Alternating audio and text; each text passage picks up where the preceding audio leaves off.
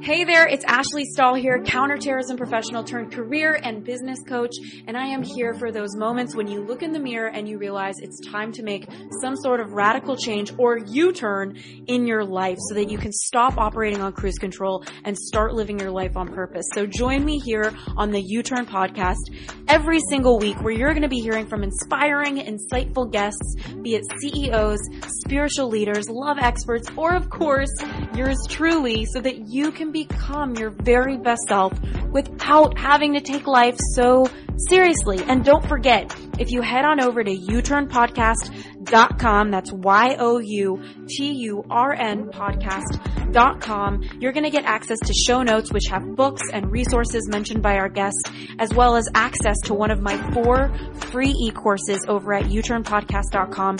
Whether you want to land a new job you love, get clarity on the best career path for you, launch that dream business, or deepen your romantic relationships.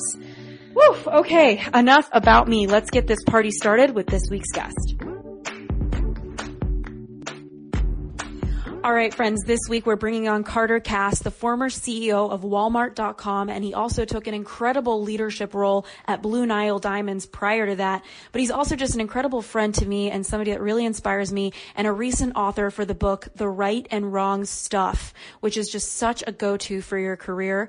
Uh, join us now where we enter into a conversation where I just ask Carter, what makes a great manager? What are the top three tips? And how do you derail at work? These are the topics of this week's episode episode. I can't wait for you to eat it up and take it to work with you this week. There could be all these other areas, you know, creativity and analytical skills and all, you know, building teams. The three things that I found over and over in the research was taking the initiative, building strong relationships with people you work with, and having that drive for completion. Incredible. And what would you say you know, with these three things, one thing that stood out for me was the drive for completion because I think a lot of people, they are trying to figure out how do I get more motivated? You know, how do I reach within myself and be more motivated for those results, you know? And I'm sure that you're a great person to ask this. How do you think an employee can find more motivation? Well, staying fresh. How do you stay fresh? Um, how do you continue to make sure you don't get in a rut with that which you do? So you continue to challenge yourself and keep your learning. I think you know generally when we our learning curve is up we are motivated. When we're learning new tools to you know ways of doing things gaining new knowledge learning new skills you know going to a different country um, absorbing a new culture uh, getting rotated onto a new product or a new service. So trying to stay fresh by keeping your learning curve up. I usually say to people, you want to, especially I'd say, uh, if you're in your 20s or 30s, you want to be in a job where your learning to leverage ratio, you know, is probably 70 30 or at least 60 40. Mm-hmm. 60 or 70% of the time you're learning and 30 to 40% of the time you're leveraging what you already know. If you're in a job and you're 30, 35, and your ratio of learning to leverage is 30 70, it would worry me because that means 70% of the time you're sort of applying what you know, but you aren't learning new skills. So you want to keep your learning curve up. That's one important thing. Mm. And another, go ahead. Ashley. Oh no, please talk to me. I'm taking, taking notes in my mind. Go ahead. The, the other thing that I found that was really interesting, I, I, I got this research by a combination of talking to Dan Pink a lot about drive mm-hmm. uh, and also reading a lot of the research on uh, motives, some of it by a guy named David McClelland back in the 60s and 70s at Harvard.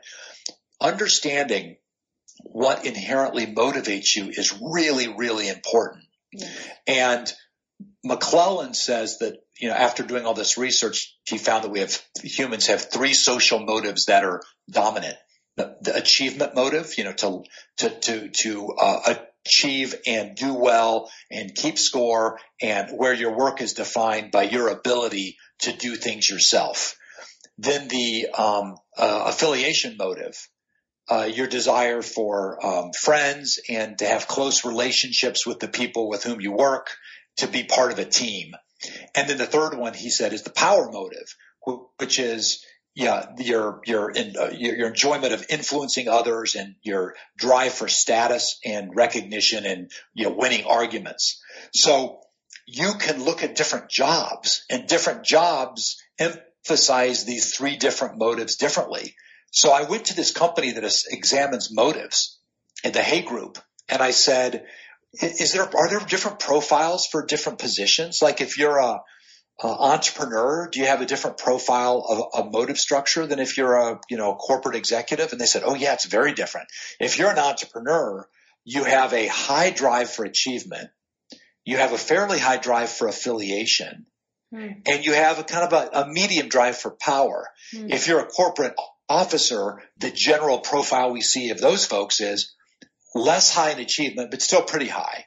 Lower, much lower on affiliation, the need for, you know, affiliation mm-hmm. and a very high drive for power. Mm. And so looking at yourself, you know, what, if you're thinking, I'm not, I don't get energy out of this job right now, maybe it's because what motivates you isn't, doesn't match up well with the requirements of that job. Mm-hmm. So for example, I was a a CEO of a multi-billion dollar division of Walmart and my power drive is very low. I, I have a very high achievement drive and a high affiliation drive, but my power motive score was like seventh percentile, not 70th, seventh. Wow. And this woman that evaluated me said, how are you a corporate CEO when you have this low power drive?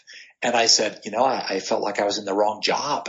Mm. I did, it didn't feel like me to be in that job. So much of that job was about cajoling and trying to influence and, you know, arm twisting. And I, I wanted to be back building software with a small group of people.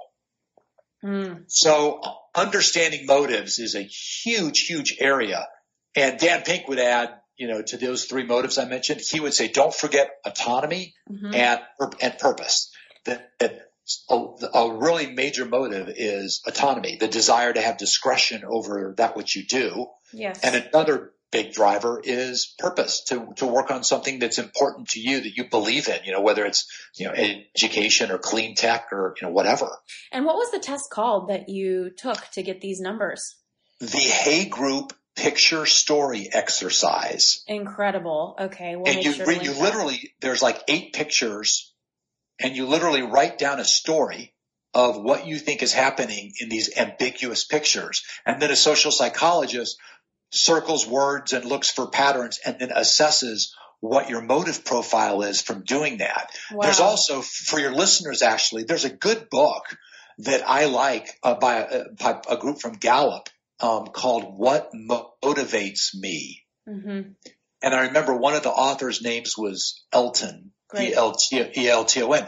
And there is a test in there you can take to take a look at your own motive profile that I think is really good. Great. That's so helpful. Isn't it amazing how much we often focus on our interests and our passions, but we are not looking at what motivates us to be anywhere in the first place? What a great point. It really is interesting because, you know, your values, mm-hmm. you can, you can, you can enunciate your values. You know, I value my family or I value, you know, working out and staying fit or whatever. But if I ask somebody, well, you know, what motivates you? What, where do you get energy? What drives you? People have a harder time with it than, than, than enunciating what they value. And so this is not as easy, I think, for a lot of people as it sounds to, to pinpoint their motives. So you have to think about it a while and then ask yourself, if I'm not excited about work right now, maybe it's because I'm in the wrong job that doesn't, and the job doesn't match my motive structure. Yes. And this actually leads me to wanting to ask you, you know, you talked about people, do, talented people, and there's so many of them. And I think a lot of the times when somebody's in the wrong job, they make meaning out of it in their head that there's something wrong with them or that they're not a top performer or that they're not smart. And I love when, when talking to you, really referencing everybody's talented in some way. So why do you think a talented person derails? Yeah, there, I found five reasons that they derail. And the first one has to do with interpersonal issues. Mm. Not, and generally it's around, um, either ego drive, making you, um, you know, you're overly ambitious, uh, you don't listen well, and, uh, uh, or you're, or you're not empathetic. Mm. And because of that, people are alienated and they don't want to work with you. So the first character I use to describe this trait is Captain Fantastic. This, mm-hmm. this person who, who's, you know, sharp elbows you and mansplains to you and, you know, is a, is, is, is, has an unbridled ego and dismal listening skills. So that's the first one. And that, and so, you know, it isn't only Captain Fantastic being, you know, this big ego. You, you, could also be a Captain Fantastic under pressure or under stress. Some character trait can pop out that could actually hurt your effectiveness. Mm. So, you know, that is the biggest, that is the biggest reason people derail is interpersonal issues generally driven by not seeking to understand the other person. Got it. Not, not being empathetic. Um, that's the first one. The second one is often happens early in a career, and that's just not learning to be a good manager. Not learning that just because you're a great individual contributor and you can, you know, make a spreadsheet, you know, smoke or do whatever, mm-hmm. and then you, and then you get promoted into a managerial job, and you still try to do all the work yourself. Yeah. And you micromanage, you overmanage, and so this this one of the psychologists from Harvard, Linda Hill, said getting promoted into management is like a transformation of identity. You literally have to let go of being a doer and, and embrace being a coach. And that's hard for people that are really good at doing stuff. Mm. So and, that's the second reason. And what do you think makes an amazing manager, just while we're on this topic? Not to derail uh, you. yeah, no, no, no, that's, that's a, that's a great question. Um, I think the most important thing that makes a good manager is being empathetic and trying to understand what the other person is aspiring to so you can be effective in a building a plan, a development plan that will help them get to where they want to go. So they know that you, you have their best intentions in mind.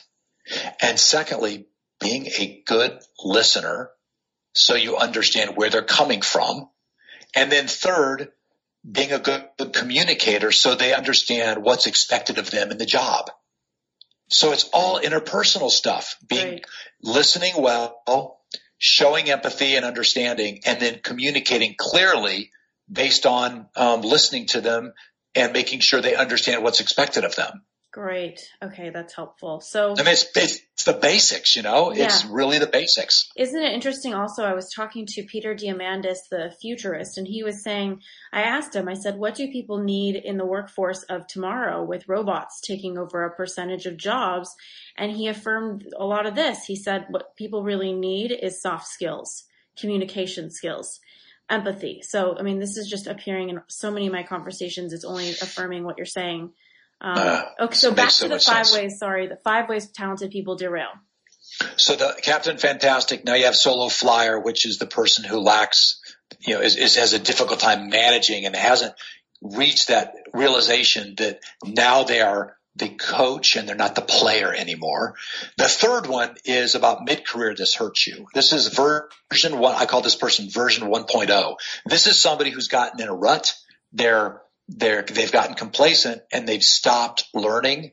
And, you know, with new technologies coming along every, at the drop of a, you know, just every second, we have to stay in this sort of discovery learner's mindset. This person hasn't and they become a dinosaur.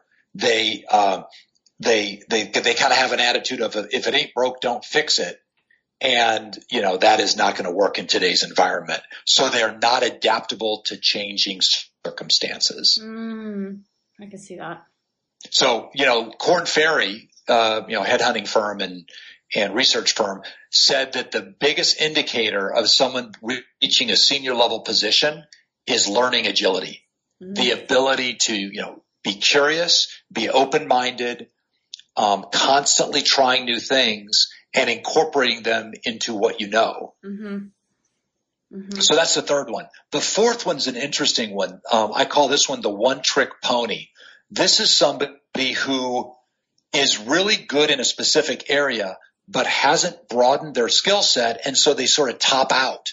So, you know, you might have a controller who's good as an accountant, but when she asks to be, when she wants to be a, a CFO, she can't reach a CFO position because she doesn't have any experience with, you know, capital asset management or forecasting or, you know, um, working with the business units on improving their operational efficiency. She only knows accounting. Mm. And so it's a tricky one because you definitely want to specialize so that you have a signature skill. But if you hang on to your signature skill and don't broaden, at some point it will limit your career progress. Mm, good. To, okay. Incredible. And what is the fifth one? The fifth one is the whirling dervish. and, and this is somebody who their eyes are bigger than their stomachs. Okay. They are say yes. They're creative. They say yes to everything. They get excited and they get overwhelmed and they don't plan well enough. They aren't organized well enough. They overcommit and they underdeliver. And what's interesting, Ashley, is I have on my website, if you go to my website, it's cartercast.com. I think it's backslash, um, uh, derailment. There is a, uh, assessment you can take to see which one of these five you you fit oh, into, oh, if any. We'll make sure to post that too. Great. Okay. And the one that people are self-identifying with the most by far is the whirling dervish. And my theory is this is spiking much more than I would have thought right now. I, I think it's because we all feel so overwhelmed in the, you know, in the digital age we live in. Mm. I think we're just getting tweets and texts and emails and, you know, I think we all just feel like we can't stay on top of things now. How interesting. And you know, what, what this makes me think about is when you were talking about high achieving and successful people in the top 10% of 360 assessments. And you were saying that, you know, ideally 70% of the time they're learning something new, whereas 30% of the time they're using what they know. That was, that was your numbers on that, right? Yeah. Yeah. That I, you want to keep your, especially when you're young, you want that ratio of learn to leverage to be, you know, 65, 35. At my age, I'm in my mid fifties, you know, it's probably closer to 60, 40 leverage learn, but I don't want it to get any lower than 40%. Yeah. Well, you know, I, well, gotta stay fresh. But how do you keep yourself from becoming the whirling dervish, right? Where you're, you're a, cause part of being a yes person is saying yes to things maybe you haven't mastered yet. And that's part of the growth. So how do you recommend somebody kind of make some big, say some big yeses in their career, but not overstep that line where yeah. they're suddenly swamped and yeah. not able to keep up? Well, that's a really good question because you're right. You do want to stay fresh and, and I try to set aside I call it head, I always talk about headroom. I try to make sure that I'm not running flat out at hundred percent. Like, you know, think of it like the capacity on a plant line. Mm-hmm. If it's running at full capacity all the time, you know, it's, it's, it's hard to retool it. Things break down. I want a little bit of headroom so I can have a certain amount of time that I'm exploring, I'm reading, I'm meeting with people, I'm networking, I'm going to conferences. And if I'm running at 100% capacity, just, just executing initiative after initiative, the chances are I'm going to get stale. I'm going to get stale in my brain. I'm not going to be as um, up to date on what's going on in the marketplace. Mm-hmm. So I like to have a certain amount of headroom built into my calendar where I block out time that I'm going to be out in the market networking, meeting with entrepreneurs, meeting with other venture capitalists, going to conferences and new technologies. And I build that into my calendar to make sure I stay fresh. Great. And what about, what about, you know, this dance of, okay, what about when you're given something and you think to yourself, you know what?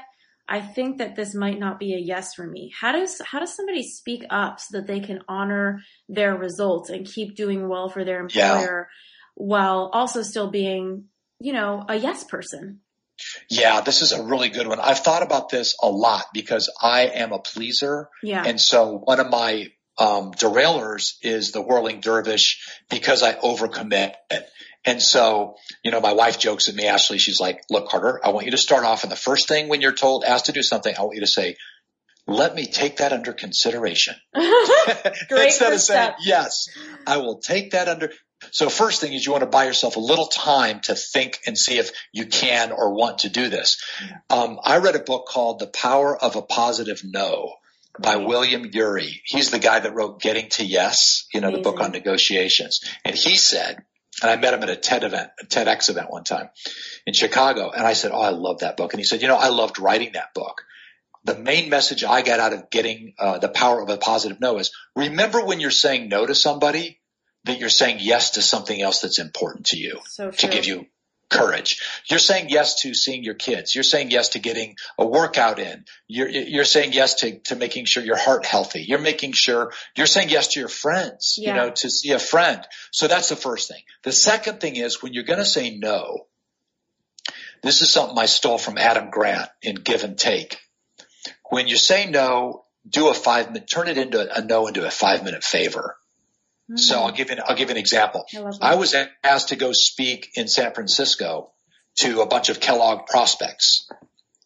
And I don't have time right now to fly to San Francisco and do this because I'm in this in the middle of, you know, this book tour and all this. So I said to the admissions director, I can't do it, but if you give me a list of two or three high potential Kellogg prospects who are entrepreneurial, I'll call them and I'll sell them on Kellogg.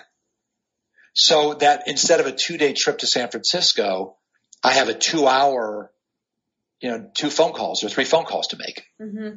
So that's an elegant, you know, it's kind of a great, it's a graceful way of saying no, no by doing a five minute favor. A no, but I can do this. This is what I Yeah, like I can't meet with this person, but here's a recommendation for you of someone to talk to. Mm-hmm. Mm-hmm. That kind of thing.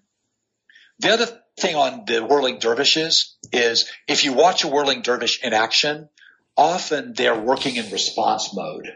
They are constantly reacting to a text that comes in, to an email that comes over the transom, and they stop what they're doing and they attend to it. So they're constantly in a response mode versus being in a proactive mode. So I would say to the whirling dervish, you know, one, block out the time when you're most productive in the day and turn all your digital stuff off and just work. Go someplace quiet and work. Then go back to your emails and set aside a half an hour, an hour to respond to emails and texts. Then go back to a work mode again. Block out three hours where you're going to have meetings. Then go back to work mode. So chunk, I, I say chunk out your days and work in blocks of time so you aren't constantly in a state of um, going from here to there and not ever digging in in any one area. It's great, great productivity. I love the productivity focus. I think a lot of people struggle with that.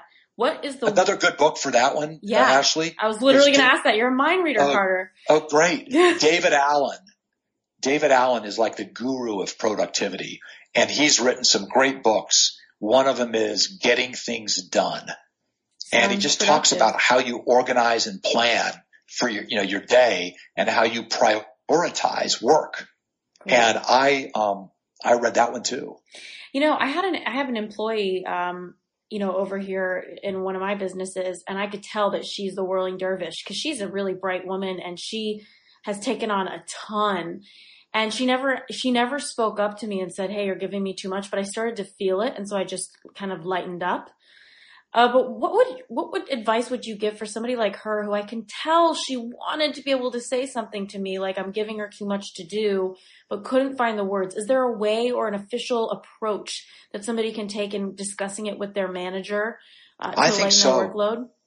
Yeah, I think so. And I'll I'll tell you that this is the same thing that I did with my board when I was um, yeah, the board's saying at a, a, venture startup board, the venture capitalists are always like, we need you to do, you, need, you should be doing this. You should be doing that. What about this? What about that? Yeah. And of course you've got like whatever, five people in your startup or 10, you mm-hmm. know? And so what I used to do is I used to put a list together on like a, two sides with a line between them. So like one side, left side, right side. And on the left side, I'd write the activities I was working on and he even prioritized those. So the first one was the most important and the eighth one was the least important. But these are the things I'm working on. And then on the right side, I list the things were being asked of me that were new coming in over the transom.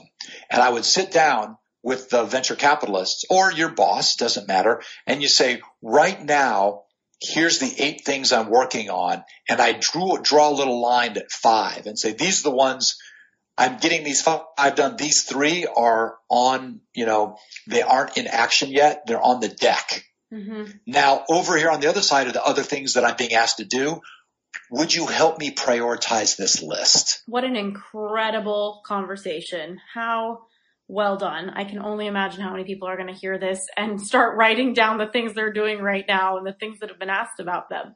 And then you have the, you engage your boss in a conversation about priority. So you say, he might look at that list of, of, the eight and he might say, geez, number seven is super important, Ashley. That should be up at the top. You say, okay, all right.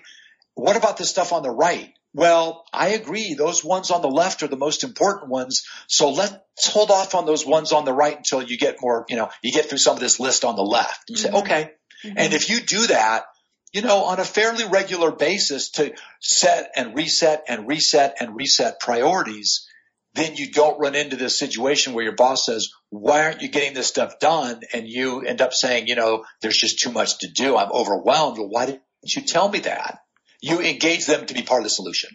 Mm, incredible. And, you know, it, it's funny. I think that when you think about communication, I had a, a boss when I worked in counterterrorism and he kind of would communicate. We were close enough where I could give him the feedback, but he would communicate kind of like a drive-by shooting where he kind of just, come, you know, he just he'd, he'd, fly by and be like, "Get this done," and then he was like off in the wind through which he came, you know. And I just remember thinking, I'm such a different communicator. I'm a lot more of a collaborative communicator where I come to somebody and I'm not just giving them a piece of information and subconsciously saying, "Go do what you want with it." What I'm really doing is saying, "I want to talk to you, so let's collaborate about this conversation and see where we can go with it." And I love what you're doing because what you're creating is a situation that the employee has where they might have too much on their plate. They don't know how to do it. And they go to their boss and instead of, you know, being in blame, being in complaint, being in a negative space, they're saying, I want to be productive. I want to serve the company. I want to be results focused. So here's what I'm working on. Here's what's been asked of me. Help me out. Uh, it, what a beautiful way. And thank you so much for the suggestion. I know a lot of people are going to use that. No, great. Good. And what do you think, you know, people can do other than learning and saying yes more, I know you've listed so many different things. I'm even taking notes as you speak. But what do you think somebody can do to keep themselves from really derailing? If there's one key thing. The most important thing I learned in doing this research and writing this book is that people that have low self-awareness derail six times more frequently than people that have accurate self-awareness. Now, what do I mean when I say self-awareness? Internal self-awareness. So your understanding of your own strengths, weaknesses, vulnerabilities, motives. And then there's external self-awareness. Your accuracy in the way you interpret how others see you. Mm. So there's both aspects. So there's this Harvard Business Review article that came out two weeks ago it was this meta study of self-awareness. I think her name is Eurich, E E U R I C H. Great. And she and she um she said after looking at all this data, thousands and thousands and thousands of people, 10 to 15% of people have high self-awareness. Wow. That, that, that's it. That's wow. It. We're all and, just a bunch of minions running around chasing yeah. each other.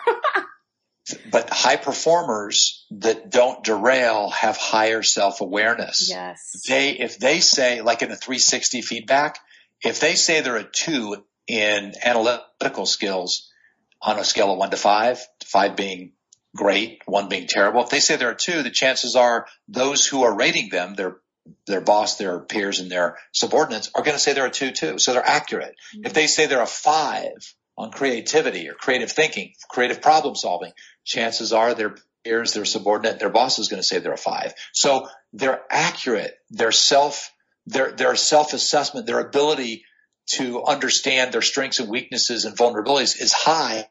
So they put themselves in the right positions to succeed.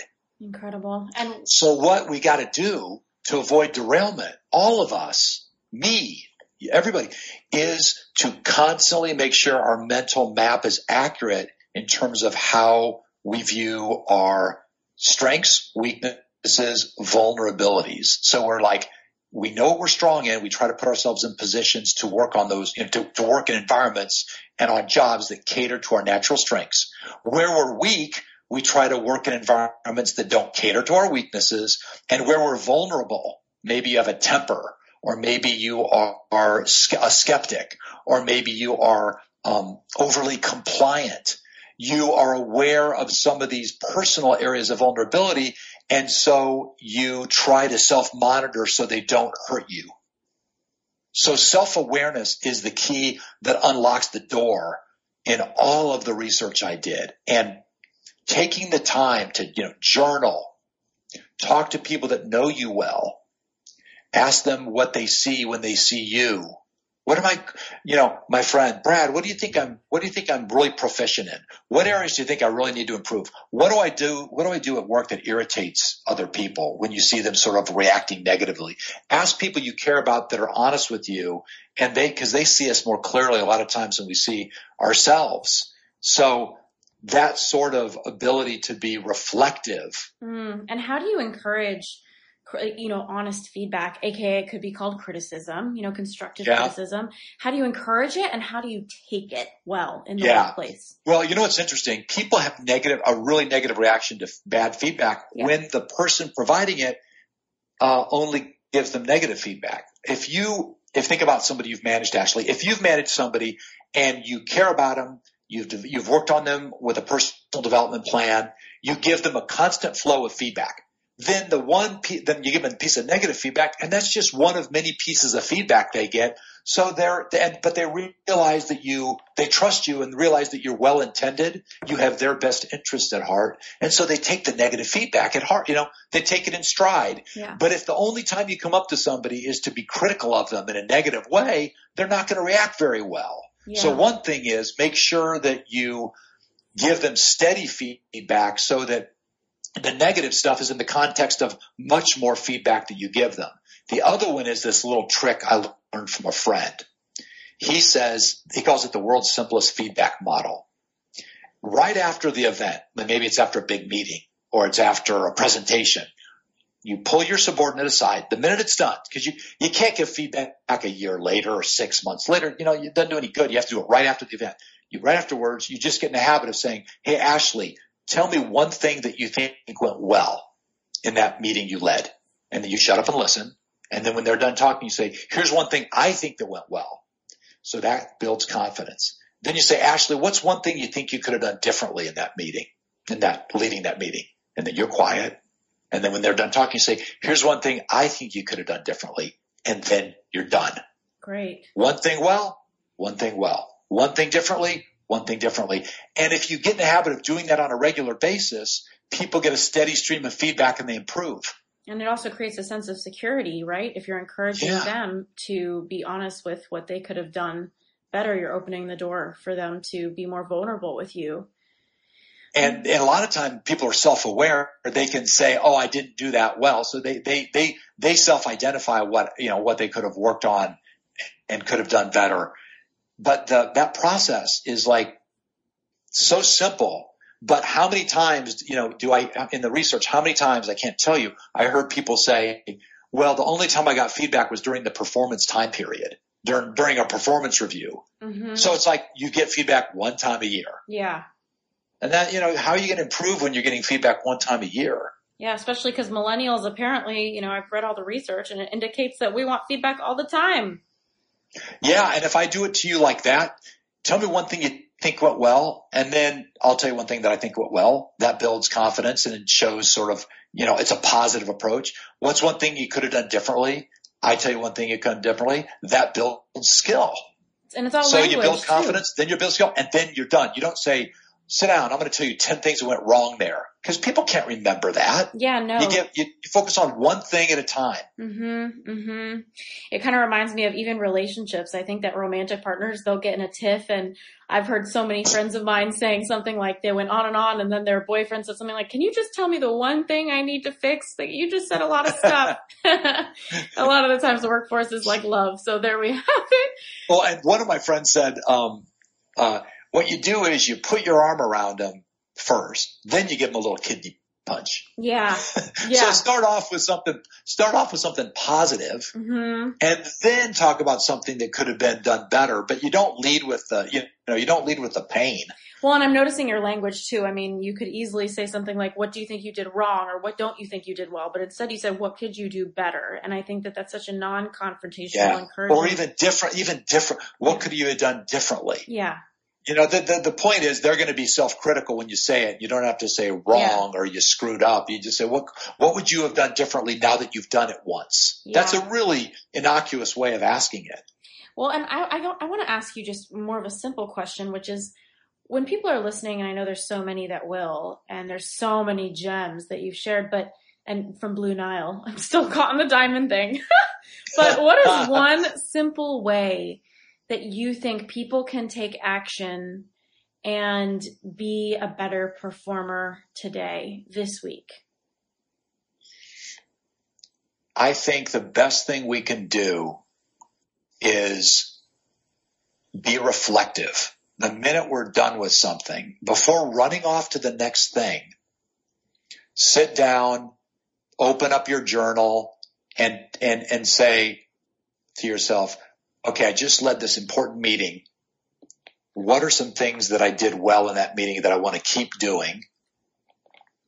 It's sold start, stop, continue. We used to do that exercise. What do I want to start doing that I did, that I'm not doing? What do I want to stop doing? And what do I want to continue doing? And if you get into a, a reflective habit of once you're done with something, you're reflective and you think about what did I do well? What could I have done better? What do I want to continue doing? And you note it. I, what's interesting is I think we forget so much of what we've learned and I, I feel like it's important for me anyway to document it. Mm-hmm. So, you know, whether it's an Evernote or, you know, whatever software you use, or maybe it's just an old fashioned leather bound journal, but once you realize something and you learn it or you want to ponder it, I'd like to get it down because I often when I'm writing it down, I learn by what I'm writing. You know, like the creative process makes me feel like I'm learning just by documenting and, and, and kind of ruminating on how I performed. So I think if I'd say one thing, it's be reflective. Take the time to be reflective. Mm. You know, it's interesting actually on that note. One of the things I've learned in personal development and in my master's in spiritual psychology was that uh, one really good journaling tool is free form writing, you know, just writing from whatever is present in you. So we all have different aspects of ourselves, whether it's anxiety or happiness or anger or whatever we feel is present. And what I've found with a lot of people I've coached is that when they write from a certain aspect of themselves, perhaps it's um, anxiety. I tell them for 30 days, just write free form from the voice of anxiety. Just write in your journal, like, what is it having to say? And usually after a few, you know, five to 10 minutes, there are things on the page that they didn't even know they believed, that they didn't even know was inside of them. So I love what you're saying about being reflective, but also I was just, just wanted to offer taking it even another step of being able to look at the aspects of yourself that are holding you back and being able to realize the power of writing beyond just the awareness. There's so much in your awareness that you don't even know is there until you write it down. So amazing. I amazing agree. Point. There's this creative process in doing it that you unlock areas of your brain that you, didn't even know existed by writing things down. Yeah. And I agree with you on anxiety. As an anxiety sufferer, yeah, I've learned that shining a light, the best thing to do to, with free form anxiety is to pin it down. And the best way to pin it down is to shine a light on it. And the best way I know to shine a light on it is to write. Yeah. Yeah. Beautiful. And so many people, I think they don't, you know, we suffer because we let anxiety drive the car or whatever it is that's holding us back versus kind of putting it in the passenger seat. I think writing it down is a way of kind of reassigning its place in yes. your mind. Wonderful. And Another question I'm curious that somebody had submitted when I said I was interviewing you was what is one fear that you still haven't been able to overcome and how are you working with it? Wow, that's a great question.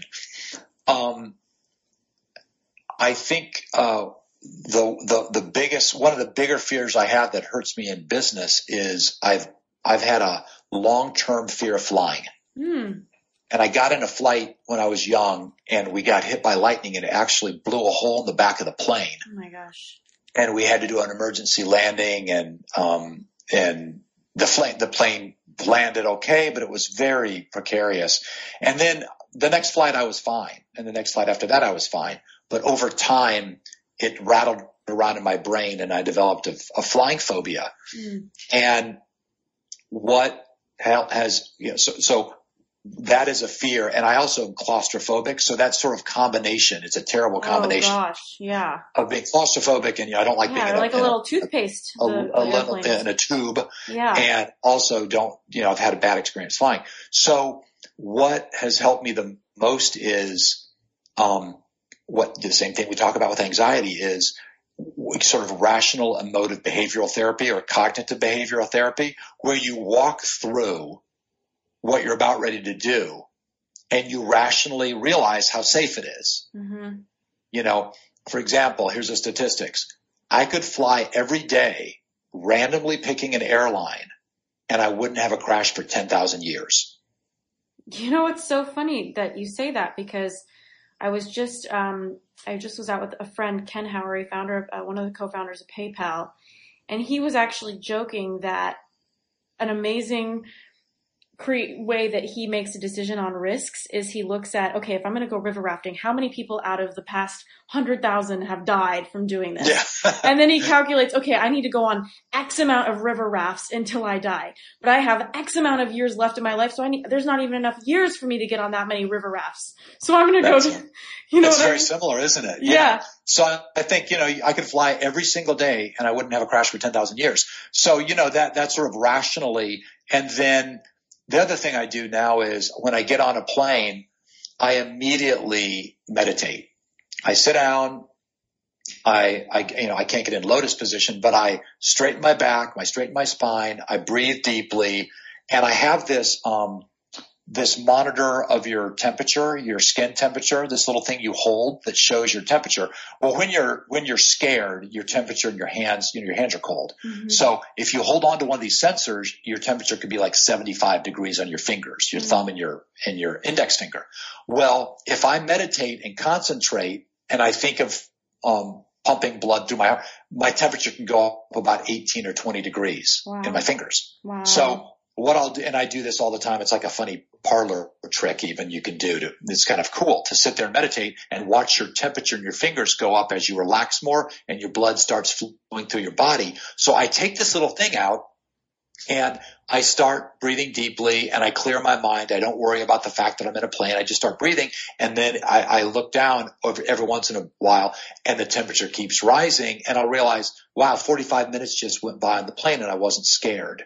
Wow. So Presence. I think meditating helps me and also just lastly, besides that rationalizing it, just sort of realizing that you have no control over the situation. Mm-hmm. So ruminating on it, it doesn't do any good. You might as, you just gotta let go. You know, it's like the old Buddhist, you just gotta let go. Yeah, well, and I think a lot of people, I was talking to a group uh, at a speaking engagement and I was saying powerlessness is actually yes. really powerful because you surrender. That's all you can do and that's it. And that's it. And that, that's exactly what I do when I get on the plane is I immediately surrender and realize I have absolutely no control. Not that we have control over anything, but you know, you just certainly don't have control yeah. when, when you're in a plane. Yeah. And that, and that does, and that, that thought does, that thought does help me. Isn't that the biggest lie we all buy into that we have control over anything at all? Jokes yeah, on us. well, yeah. you know, shout out to anybody that catches you, Carter, on an airplane trying to make your way into your lotus position, even though you won't. and you know what? I fly all the time. That so I know. I know. I obviously, I, I wouldn't say I've conquered it, but I've certainly beaten it back to the point where it doesn't, it's not debilitating. Yes. But it is a fear, you know, it is something that I'm cognizant of that it's ridiculous because I drive all over town and that's more dangerous than flying. A hundred percent. Yeah. Statistically. Right. Well, what's the best piece of advice you've ever gotten? What is the most wise, inspiring information that's activated you? Um, oh, you know, one of the things that I think is really powerful is this phrase that I've coined, which is, um, don't worry about what people think of you because they're not thinking of you. I love that. You know, you're, we worry about what we're projecting and how am I being, am I being judged and am I worthy? And, Am I doing enough? Am I enough? What do they think of me? And when you, you know, at least for me, as I've gotten older, I realize that, you know, people have their own, they're the protagonist in their own play. They're worried about their own life. They're, they're not worried about me and they're not judging me. And so when I say that line to students, don't worry about what people think of you because they aren't thinking of you, that sounds jaded, but I don't mean it to be. I think it actually should be empowering because the truth is, if you realize that, it frees you up to do what you love to do or what you think is important to do without worrying about judgment. Yeah, amazing. It's so true. So many of us, I, my mom has told me that ever since I was a little kid. Ashley, nobody's watching. And I think I heard it all too well because now I'm totally waving, waving my freak flag. well, awesome. Freak. I love that about you. I yeah. think that's so true. I think that's just, you're, you're, yeah, you, you are so empowered to do what you want to do. And I was shackled earlier. I was so, mm. you know, I have to be a corporate, you know, CEO. I, I was so on this path and the path wasn't authentically me. And so, you know, realizing that I was doing this for the wrong reason. Yes. Uh, you know, once I got off the, um, uh, you know, once I got off that conveyor belt, I, I realized, uh, nobody cared that I was doing it anyway. Yeah. That was my own projection. Yeah. And what is your advice for the person who, and you, if you're a listener now, it's the person who says, I just need to get this on my LinkedIn profile or I just need to put this on my resume. What is your thought on people who are approaching their career with that approach? Well, I understand how, you know, we, we want to project our best self in these channels. So I'm not certainly not judging it. But what I would say is if you do that which you love, if you work on something that you have real that motivates you. It's a source of your energy. It's aligned with your sense of mission or purpose. Um, it, you know, you feel, you feel like you're in that state of flow and it's just, you're, you're in, you're, you're happy. Then you're going to do really well. Great. So, you know, I think all the trappings and putting, you know, trying to position ourselves and I should do this for a year to get this experience. I think if you uncover the thing that actually absorbs you and that you're that you really kind of lose that sense of time when, when you're absorbed in an activity if you can find a career that's aligned with your motives and your values and makes you feel like you're a better you in doing it then you're going to do well period so yeah and i think it's it's a fine line isn't it between doing what you think is going to be in service to the biggest vision you have versus really loving what you're doing and not doing anything just for the sake of having it to put on a piece of paper like a resume. Yeah, I mean, I realize that, and uh, that it's it's definitely smart. If you read Cal Newport's book, um, "So Good They Can't Ignore You," yeah. he are it's a great book. He argues that don't try to find your purpose. Get good at something so you have career capital, and then work on those, then with that career capital and that leverage, you can work your way into doing something you love doing. Amazing. I love and it's a great, it's a great perspective. So I, so good they can't ignore you is not his phrase. He lifted that phrase from Steve Martin. And Steve Martin in his book, Born Standing Up, Steve Martin said, when people ask me, how did you make it as a comic? I said, I tried to get so good, they get so good they can't ignore you. Hmm. It's like the quote talking about work in silence and success makes noise. Oh, that's great. That's awesome. Yeah.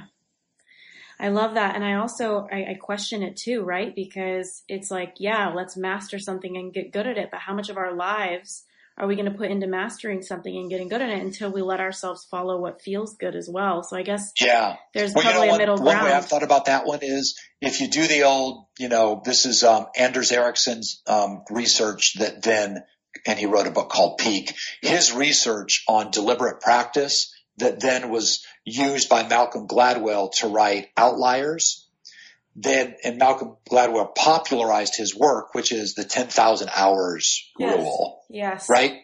So, you know, 10,000 hours of deliberate practice leads to this sort of competency. Yes. And so if you look, if you do the math on that, that's like five, six years of work. Yeah. So if you work of, you know, if you work with deliberate, deliberately and diligently, you can get to have this competency and call it five, six, seven years. It's not like you have to do something 20 years, but I do think it does make a lot of sense to try to try to determine an area that you can develop a very specific expertise and be committed to it enough that you have um, career leverage and also um, you know, something to fall back on. Yeah, career success, I think a lot of the time is like a foundation, and you can make an easier sidestep into anything you want to do when you show your track record of success.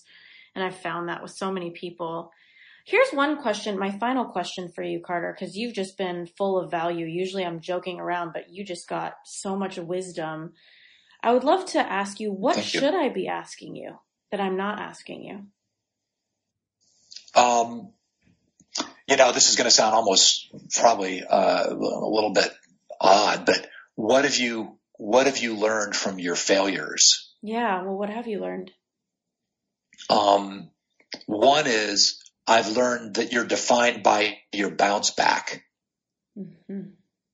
You're defined. We all, I think, most of us fall on our face. I certainly have in a huge way, and the bounce back is what is important that you, you know, that you show that you have resilience and that you have pride and that you, you learn from it and that you're going to fall, but you're always going to get up and you're going to keep trying. And I think that bounce, that resilience and that bounce back is, is really, really important.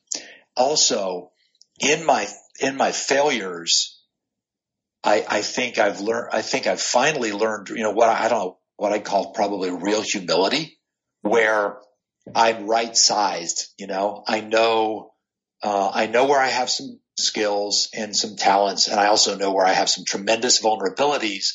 And I think the failures have made me see myself more clearly, not in a way that makes me think I'm limited, but in a way that makes me feel very human and connected more to other people mm-hmm. because I realize how vulnerable I am as a human. And it makes me feel more, uh, empathetic towards other people and their vulnerabilities too. Mm. Mm. I love that. Thank you so much, Carter, for being here. Everybody who hasn't already gotten a copy of The Right and Wrong Stuff, you've got to check it out by Carter Cast. Thanks for being on with us, Carter. I really, really appreciate you so much. Oh, well, thank you. I love being on it.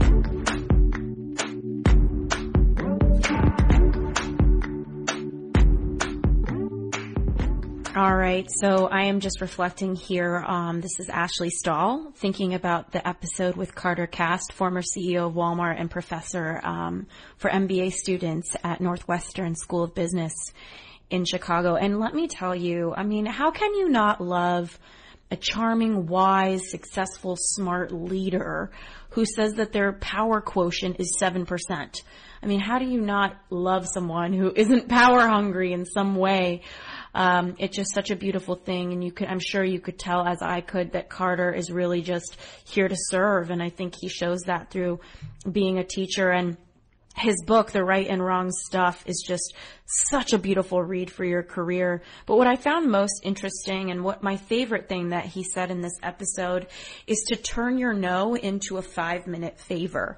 I love this because so often we are caught on the spot when it comes to an opportunity that we want to say no to, but we're not really sure how to. And so what I figured I could talk to you about now is how to say no, how to stand in your no. Uh, because, you know, Carter and I covered a lot of ground, and I think that being able to say no is probably one of the most powerful gifts you can give yourself. It's something that I really suffered through back when I worked in counterterrorism I was the yes person because there were world issues at play and there were terror attacks and so many things that it was extra hard to say no because it kind of felt like lives were in my hands um, on some level. And I felt the weight of that. But what I want to remind you is kind of what Carter talked about is when you say no to something, you're saying yes to something else. That really is how time works. There's only so many moments in the day and you only have so much energy to bring to the table. And so one of the most important things I want to invite you to do right now is to take a look at where are you saying yes in your life that actually feels like a no inside of you. So just ask yourself, where are you putting your time? Who are you hanging out with? What jobs are you doing or not doing? Or what fitness are you forcing yourself to do that actually just is not a yes at all? And then the deeper question is why are you doing it? Is it because you think you should be doing it? I think there's some quote, and I, and I, and I can't recall who was, but it said, "Stop shoulding all over yourself." and it's so true. We spend so much of our lives doing a bunch of shoulds that when we look at our calendars or our evenings, it's like we look back on our day and I think there's nothing more heartbreaking than realizing, and much like we talked about in the episode with Kute Blackson, that death is in death, death is in, is going to come, and um, it's inevitable, and it's so important to be in touch with your death so that you can really get even more in touch with your life and the intentionality behind your decisions. So, the first thing I want to remind you is that no is a complete sentence you uh, please notice if you find yourself having to explain yourself when you say no. A lot of the times that's just a social construct and it's something that a lot of us have bought into is the belief that we need to explain ourselves when we say no when really we don't. Um, and, and it, it does feel kind of funny because it's so against the grain of what we're conditioned to do, to explain, to feel guilty, and all of those sorts of pieces of society. But it's so, so, so key to really connect with your no and to really stand in it and own it because when you do that, you are creating space for so many yeses. And the way that I roll, pretty much everything I do, especially career wise, is a hell yes. And if it's not, it's just a no. And the best gift that I've given myself is spaciousness in my calendar. And what I love the most also is how real of a person this can make you and how much deeper your connections in your life can become. So the first thing, don't think you need to explain yourself. No means no. The second thing, if it's not a hell yes, it's, it's a no. And the third thing is to look at what do you want to spend your time doing? What feels like such a yes to you if you start to say no more often? Uh, and the fourth thing is to consider the kind of person you're being when you say a yes and it's actually a no. And here's what I mean there's a couple i have um you know I, I love i live in los angeles i travel a lot but i will say that i have friends from middle school, preschool, high school, college, and then I have a business group of friends here in LA. And what I've learned is that there's a couple friends from my past where I would go to dinner with them, but it felt like a should. And my mom would say, "Oh, that's so great, you're seeing her," and I would say, "Yeah." It just feels like my, it just feels tiring to go though. And my mom would say, well, yeah, but you guys have been friends for 15 years. It's the least you can do and what I realized in that was, and that's her belief, you know, and God bless mom, mom, I love you. If you're listening, you are a wise woman. Disclaimer, disclaimer, disclaimer. but what I realized for myself was that number one, the lowest way to love myself is to go spend time with people I don't want to spend time with people that who I don't want to spend time with. So I realize I'm not loving myself. I'm not caring about myself. And it's kind of like forcing a little kid, dragging a little kid with you to go to the grocery store. It's like, well, they don't want to go. And yes, it's life. And sometimes you have to do things, but you don't, friendship is a pleasure. It's a gift. It's connection. And if you're not finding it in certain friendships, then what I realized is that one of the fakest, most inauthentic things you could do is show up at the dinner table using someone else's time when you don't want to be there. And one of the highest acts of love, alternatively, is setting somebody free to go use the spaciousness of their life to be with people who want to be with them. In, in a sense, when you say no to someone else or you make yourself busy and say, I'm so sorry, I'm not available, what you're doing is you're loving them enough to respect their time and you're loving you enough to love your day to day and to love your moments.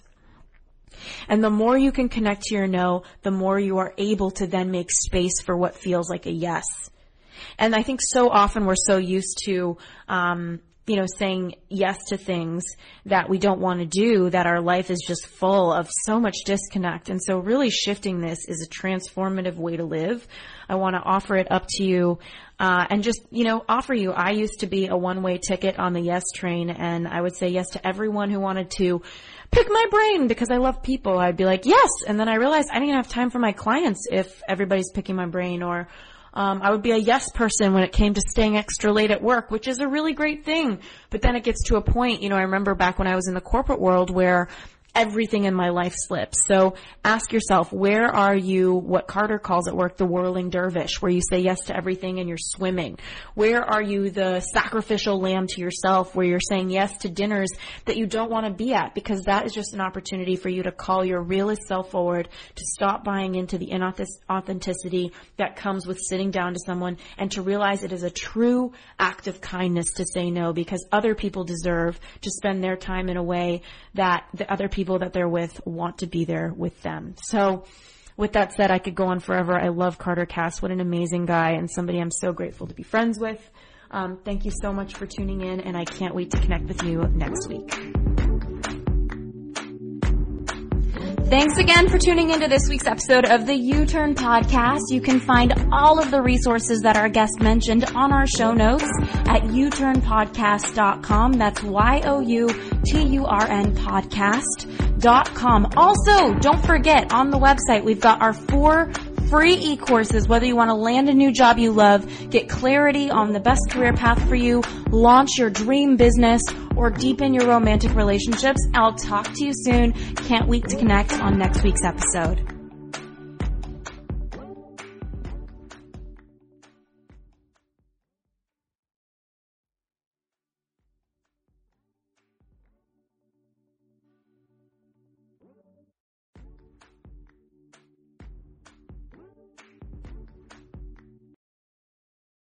This episode is brought to you by the Yap Media Podcast Network. I'm Hala Taha, CEO of the award-winning digital media empire Yap Media and host of Yap Young and Profiting Podcast, a number one entrepreneurship and self-improvement podcast where you can listen, learn, and profit.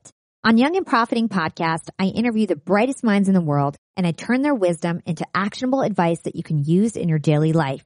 Each week we dive into a new topic like the art of side hustles, how to level up your influence and persuasion, and goal setting. I interview A-list guests on Young and Profiting. I've got the best guests, like the world's number one negotiation expert, Chris Voss, Shark Daymond John, serial entrepreneurs Alex and Leila Hormozi, and even movie stars like Matthew McConaughey. There's absolutely no fluff on my podcast, and that's on purpose. Every episode is jam-packed with advice that's going to push your life forward. I do my research, I get straight to the point, and I take things really seriously, which is why I'm known as the podcast princess and how I became one of the top podcasters in the world in less than five years. Young and Profiting Podcast is for all ages. Don't let the name fool you. It's an advanced show. As long as you want to learn and level up, you will be forever young. So join podcast royalty and subscribe to Young and Profiting Podcast or YAP, like it's often called by my YAP fam on Apple, Spotify, Castbox, or wherever you listen to your podcast.